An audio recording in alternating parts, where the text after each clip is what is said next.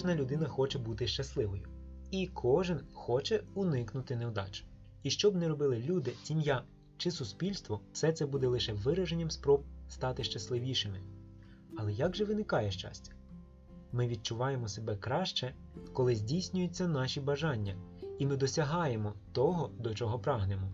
Та, на жаль, існуючі обставини часто сприяють появі в нас тих бажань, здійснення яких приносить нам аж ніяк не відчуття щастя.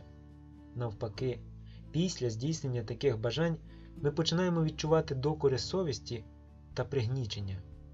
Можна помітити в людині дивне протиріччя. Прагнучи в глибині душі до хорошого, ми часто робимо те, що дає зовсім протилежні результати, і змушує нас відчувати себе погано. Первозданна, добра сторона людського єства, наша совість, прагне до здійснення добрих бажань, а егоїстична, безвідповідальна, лінива, жадібна і зарозуміла, інакше кажучи, зла сторона, прагне до здійснення бажань, які суперечать добрим прагненням і виливаються у зло. Ці дві сторони людської душі ведуть боротьбу всередині нас, прагнучи до втілення взаємовиключних цілей. Будь-що приречене на руйнацію і загибель, якщо в ньому починається таке протиріччя всередині. Тому, маючи в собі таке протиріччя і перебуваючи в стані постійної внутрішньої боротьби, ми знаходимося на межі руйнування. Як і наші стосунки, у які проникає внутрішній конфлікт людини, починають псуватися, так і міжнародні відносини і вплив діяльності людини на навколишнє середовище набувають руйнівного характеру.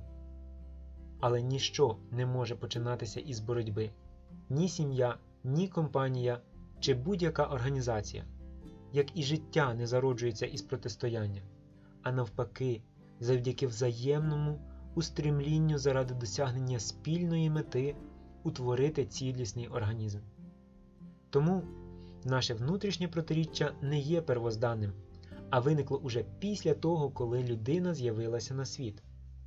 При народженні в людини не проявляється ніяке протиріччя, лише у певному віці. І це саме той вік, в якому воно колись зародилося. Розуміння його рівнюного характеру підводить нас до думки, що поява протиріччя в людині спричинена якоюсь серйозною і дуже поганою подією, якщо в людині в результаті виявився ускладненим процес розвитку і дорослішання, і розвинулась навіть схильність до самознищення. З давніх давен у різних народів ходять легенди про появу зла у світі, і суть кожної з цих легенд однакова. Йдеться про аморальний вчинок людини на початку історії людства. І в результаті цього вчинку людина деградувала і опинилася у незнанні. Хіба не є актуальними питання про те, хто ми? Чому ми тут? Чому відрізняємося і часто так не вписуємося у картину гармонійної природи?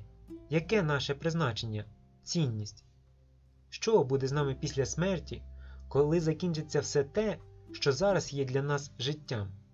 Люди постійно задумувалися над такими питаннями, шукали відповіді.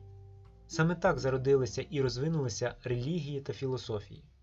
Також людство хвилюють і більш практичні питання добробуту, виживання, розуміння явищ навколишнього світу, законів природи. Це стало поштовхом для зародження науки і розвитку технологій. Але, хоча нас хвилюють обидва типи питань, все-таки релігія і наука розвивалися у більшості випадків окремо. А тому може здаватися, що вони займають протилежні позиції. Та все-таки має настати час, коли непорозуміння вирішиться, відповіді стануть очевидними, і ми нарешті збагнемо, хто ми і чого насправді хочемо. І тоді припиниться ця постійна внутрішня боротьба, що веде нас до самознищення. Нам необхідні знання. І саме ті, які дають відповіді на питання як і внутрішнього, так і зовнішнього аспектів нашого життя, і здатні привести їх до балансу, що і є запорукою щастя людини. Таке знання має привести релігію і науку до співпраці для побудови того світу, в якому ми насправді в глибині душі мріємо жити.